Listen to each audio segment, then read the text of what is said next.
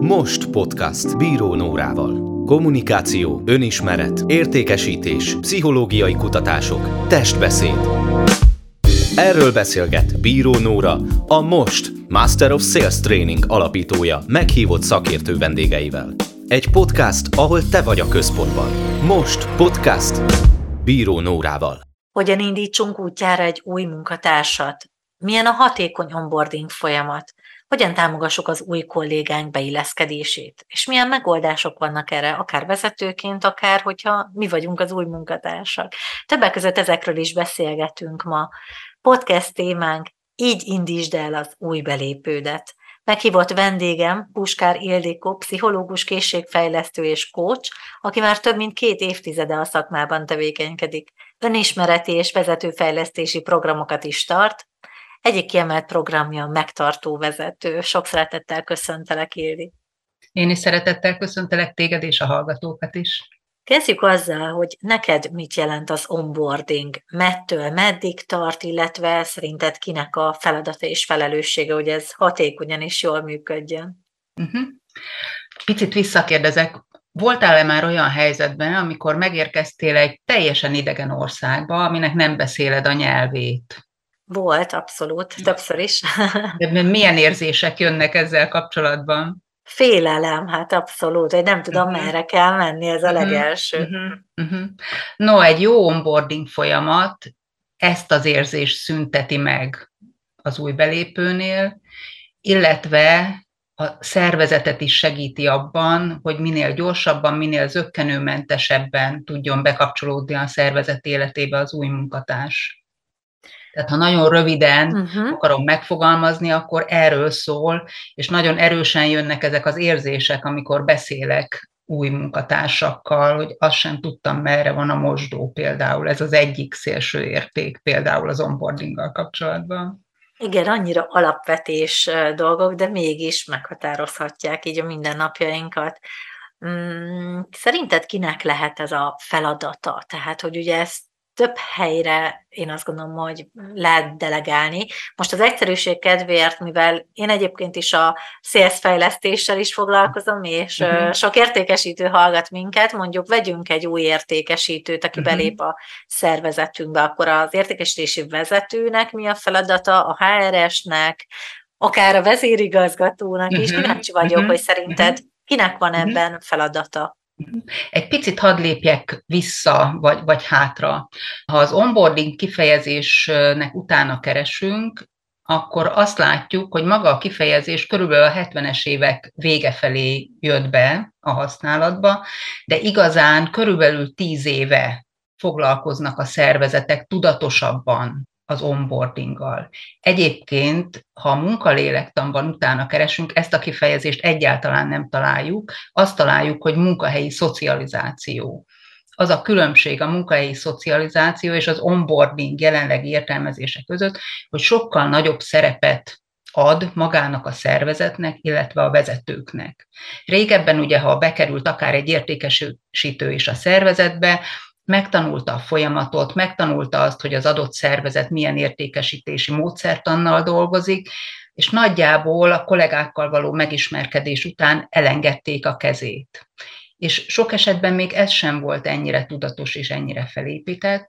Ahogy ma gondolkodunk az onboarding folyamatról, az egy nagyon pontosan felépített beillesztési folyamat, ami ott kezdődik, amikor megfogalmazódik a szervezetben az, hogy szükségünk van egy új értékesítőre. És ahogy megfogalmazódik már az álláshirdetés, ugye itt most dobálózunk sokféle idegen kifejezéssel, de sajnos nincs jó magyar megfelelője néhány kifejezésnek, ez már a pre-onboarding folyamatnak a része, ami ugye azt készíti elő, hogy minél könnyebben tudjon beilleszkedni az újon érkező értékesítő, hiszen például az álláshirdetésben talál majd olyan információkat, ami már vagy tudatosan, vagy nem tudatosan, de útmutatásként szolgál neki a szervezetbe való belépéshez. Amit tapasztal az interjú helyzetben, amilyen információkat kap a szervezetről, amilyen benyomások érik a szervezetben dolgozókkal kapcsolatban, az már az onboarding folyamat előkészítését jelenti egy értékesítő számára is.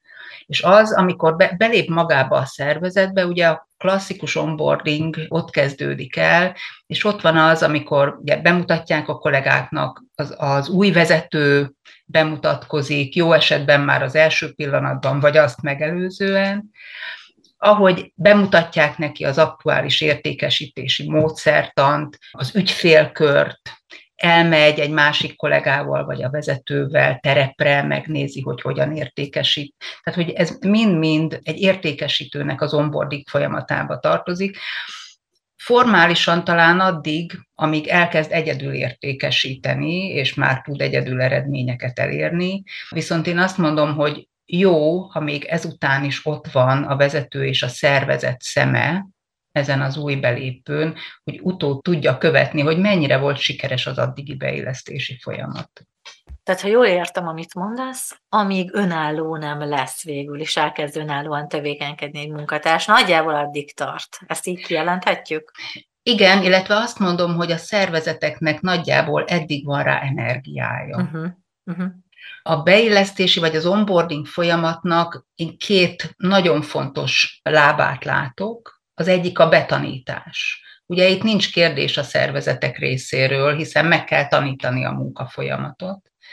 A másik pedig maga a beillesztés, a szervezet integráció, a betanítás az ahhoz szükséges, hogy jól el tudja látni a feladatát az emberünk, viszont ettől még nem lesz kedve ott maradni a szervezetben feltétlenül, amitől igazán lelkesen és jókedvűen fog bejárni dolgozni, az a kollégák lesznek, a vezető, a munkatársak, az az ügyfélkör, akivel ő elkezd dolgozni, és hogyha ez a típusú kapcsolatteremtés is sikeres, akkor ez a kettő fogja azt eredményezni, hogy hosszú távon jó érzésekkel és jó teljesítménnyel tud az adott munkatárs dolgozni.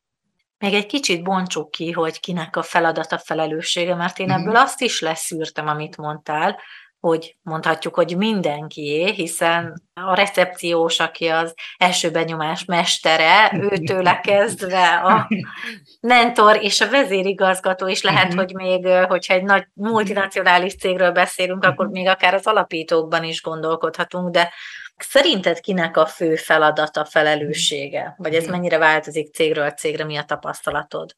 Az változik cégről cégre, hogy kik a szereplői. Uh-huh. De alapvetően én ezt közvetlen vezetői felelősségnek gondolom.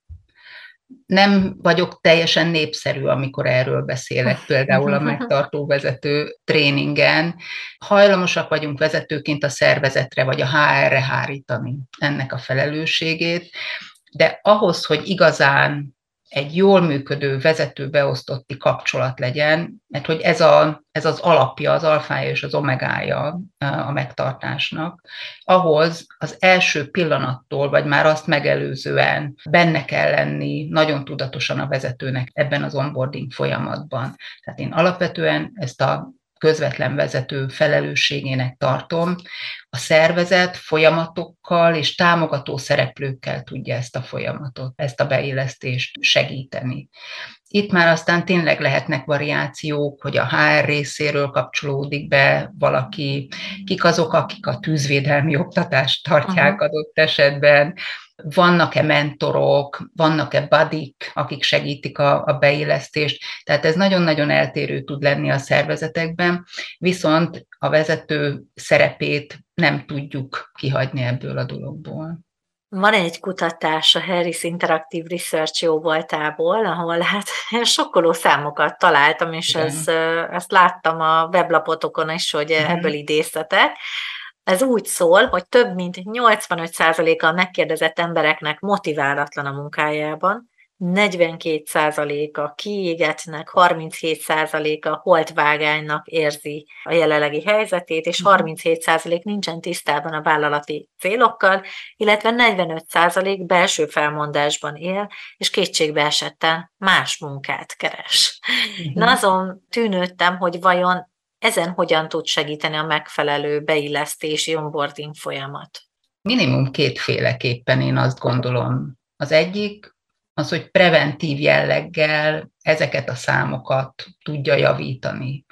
Tehát, hogyha jól sikerül egy onboarding folyamat, akkor az első pillanattól sikerélmények érik az új belépőt. Olyan impulzusok, amik arról szólnak, hogy örülnek az ő érkezésének, bíznak az ő képességeiben, mindent megtesznek annak érdekében, hogy minél jobban érezze magát, és minél jobban teljesítsen.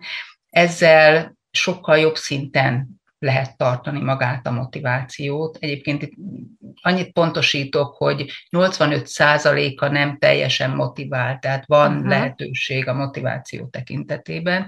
Mindjárt ezzel kapcsolatban szívesen mondok még egy, egy nagyon érdekes számot, ami a megtartás szempontjából e, megint csak fontos lehet. Tehát, hogyha ha jól sikerül az onboarding folyamat, akkor egy motivált munkatárs jön ki Igen. az eredményeképpen, a vezető motivációja is sokkal inkább megalapozottabb lesz, hiszen megéli azt, hogy egy jó munkatársat tudod fölvenni, jó munkatársat tudod beilleszteni, betanítani, magában a munkacsoportban is sokkal jobb lesz a hangulat, és jobb állapotban lesz a motiváció tekintetében a többi csoporttag is.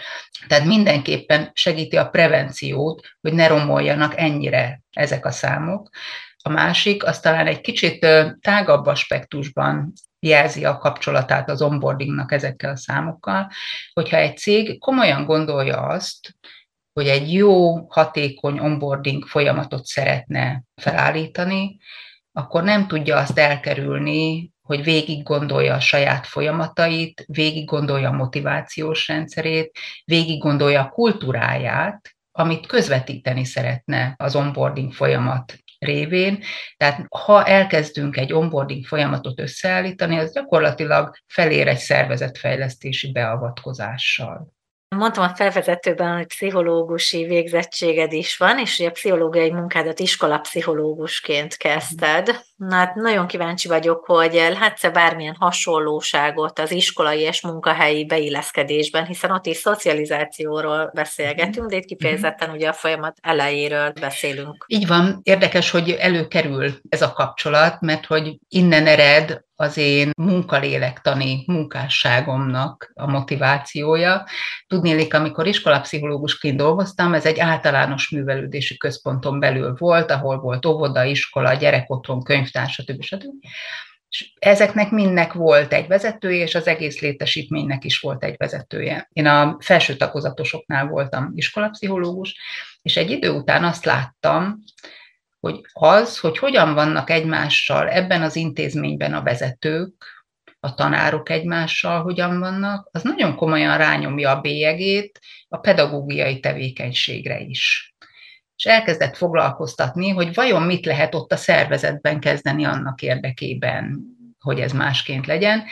És ez a felismerésem nagyjából egybeesett a magyarországi tréning piac kialakulásával, és már volt lehetőségem arra, hogy egy kicsit bekukkancsak, hogy mit is csinálnak a trénerek, mit csinálnak a szervezetfejlesztők, és ez nagyon megtetszett nekem, és gyakorlatilag így kerültem át az iskola pszichológiából szervezetfejlesztő munkalélektan területére, tehát abszolút ez a felismerés indikálta, de hogy maga a beillesztés, én azt gondolom, hogy a pedagógus is valahol egy vezető, annak a, az osztálynak, csoportnak a vezetője, és ugyanúgy jó, ha gondoskodik egy újonnan érkező gyerek beintegrálásáról, Ugye klasszikusan az óvodában tudjuk ezt a legtisztábban megfigyelni, ott van beszoktatás, uh-huh. ott sokkal tudatosabban foglalkozunk még vele. Iskolában már ennek kisebb jelentőséget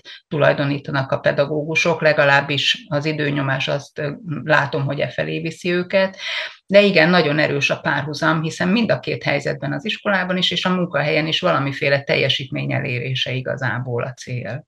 De hogy ezt nem tudjuk megtenni anélkül, hogy jól éreznénk magunkat. Ugye a legjobb teljesítmények akkor tudnak előjönni, hogyha a résztvevők nem szoronganak, nem stresszelnek, nem félnek visszajelzést adni és kapni, és mindezt tudja biztosítani egy jó szervezeti kultúra és egy jó onboarding folyamat. És ha már jól érezzük magunkat, akkor hát tudjuk azt egyébként egy kicsit a motivációt is segíteni vezetőként, én azt gondolom. A beszélgetésünket egyébként az egyik LinkedIn posztod is inspirálta, ahol ebben a témában tettél fel a kérdést, és rögtön beugrott az egyik barátnőm története. Külföldön egy munkahelyen, egy, egy multicégnél kezdett el dolgozni, egy gyógyszergyárról beszélünk egyébként, ahol megkérdezte az első nap az ő főnöke, hogy mikor szokott általában hazaérni, és hát mondta, hogy uh-huh. hát milyen hat, fél hét környékén. És fél hétkor, amikor hazaért, akkor egy kopogást hallott, és a postás volt az, illetve egy futár, aki egy mhm. virágcsokrot hozott wow. neki, és a virágcsokron az volt rajta, hogy üdvözlünk első munkanapodon, és hát ez nagyon, nagyon feldobta, és nekem amikor elmesélte onnantól, tényleg ez mindig ott, ott volt a fejem, hogy ez az, amiről szoktam beszélni ügyfél élmény kapcsán, és ugyanez nyilván munkatárs élmény is, hogy többet kap, mint amit ígértek neki, vagy mint amit elvárt. Szerinted még mondjuk akár ezen kívül is uh-huh. mi az, amivel lehet ösztönözni, hogy tényleg motiváltan induljon egy munkatárs, milyen tippeket tudnál adni ez uh-huh. a folyamat indításához? Picit ehhez hadd csatoljak vissza. Az utóbbi körülbelül tíz évben abszolút így kezdenek el beszélni a munkavállaló és a munkáltató viszonyáról, mint az eladó-kliens kapcsolatáról. Uh-huh. Tehát valóban az ügyfélélmény megteremtése az, ami nagyon sok minden múlik, ugyanakkor ezek a fogadó gesztusok például akkor tudnak igazán hatékonyak lenni, hogyha utána is így működik a szervezet. Uh-huh. Tehát, hogyha el, elképzelünk egy első rendezvút, találkozunk egy szépen kiöltözött, udvarias és okos, vicces pasival, egy olyan étteremben, amitől leesik az állunk, ott vacsorázunk egy jót, majd a következő találkozásnál meg valami egészen mással szembesülünk, esetleg kilóg a, a lyukarzokni a, a szandájából, papucsból például, így van, így van. Egy lepukkant sarki Akkor nagyon gyorsan elfelejtődik ez a, ez a vacsora est. Ez jó, Tehát, hogy, ez, nagy, hogy, ez már a megtartás, amiről meg, van, ami az egyik fő témád. Aha, van. nagyon jó, igen. Tehát öm, azzal is kell foglalkozni, hogy hogyan fogadjuk uh-huh. az új munkatársat, viszont én azt javaslom, hogy minél inkább illeszkedjen az onboarding folyamat magába a szervezeti kultúrába. Ezért mondtam azt, hogy, hogy ha az onboardinggal foglalkozunk, az már egy szervezetfejlesztési folyamat egyik beavatkozása. Tehát, hogyha azt látjuk, hogy azzal van gond a szervezetben, hogy hogyan beszélnek egymással az emberek, milyen stílusban, vagy milyen a uralkodó vezetői stílus, akkor ezzel valamit kezdenünk kell ahhoz, hogy igazán sikeres onboarding folyamatot tudjunk utána felépíteni. Mm, te megérted a másik oldalt is, hogy munkavállaló voltál. Kíváncsi vagyok, hogy neked van-e akár nagyon-nagyon jól sikerült onboarding folyamat, amire szívesen visszaemlékszel, vagy épp ellenkezőleg, ami mondhatjuk, hogy szinte kudarcba fulladt. Kíváncsi vagyok. Két olyan élményem van, ami meghatározó ezzel kapcsolatban, és leginkább ez a bizonytalanságérzés, ami visszacseng így az évek távlatából. Az egyik, hogy pályakezdőként amikor még csak elméletben ismerem a szakmát, akkor mit tud segíteni a szervezet a beilleszkedési folyamatban. Hát, ha nincs definiálva a munkakör, akkor ez egy nagyon komolyan elbizonytalanító tényező, és ez is az onboarding folyamat része, hogy tisztázzuk az elvárásokat és a szerepeket. Ott volt egy erő, erős bizonytalanságérzés bennem, hogy akkor most mit is kell nekem csinálni messziről láttam már iskolapszichológusokat, Aha. de hogy igazán, amikor becsukjuk az ajtót magunk mögött, ott van a gyerek, ott van a pedagógus, akkor mi történik. Tehát nagyon hiányoztak ezek a minták. És ezt, ezt folyamatosan hangsúlyozom, hogy nagyon egyértelműnek vesszük, akik már a szervezetben vagyunk, hogy hogy működik a szervezet. De ha jön egy új munkavállaló, vagy pályakezdő, vagy másik iparágból jön, akkor neki gyakorlatilag nulláról kell jó néhány dolgot megtanulni, amiben, hogyha nem segítünk, akkor ez a bizonytalanságérzés fogja őt a kilépésig vezetni az első három hónap valamelyik napján. Ez volt az egyik, a másik pedig, tehát egy másik iparágba való szocializáció, az legalább ilyen nehéz tud lenni, iskolapszichológusból vállalati tréner, teljesen más kifejezéseket kell használni. Másra áll rá ugye a biztosítós füle, mint a pedagógus füle. Ebben vajon mit tud segíteni a szervezet? hogyan tud, milyen anyagokat tud például a rendelkezésünkre bocsájtani. Ez is egy nagyon-nagyon fontos kulcstényező. Ugyanakkor emlékszem a felvételi beszélgetésre, amiből az a pozitív élményem maradt meg, hogy a tréneri munka az egy fontos munka és ezért keresünk jó szakembereket. Ez nagyon megerősítő volt abban az interjú helyzetben, ami ugye nagyon meg tudja könnyíteni a beilleszkedést, ha én úgy megyek oda az első napomon, hogy engem várnak, és tudják azt, hogy fontos dolgot fogok csinálni ebben a, ebben a vállalatban.